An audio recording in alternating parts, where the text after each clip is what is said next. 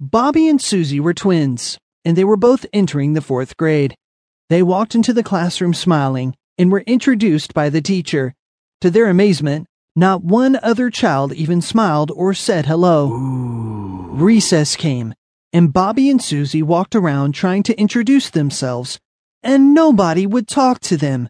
And still, no one was smiling.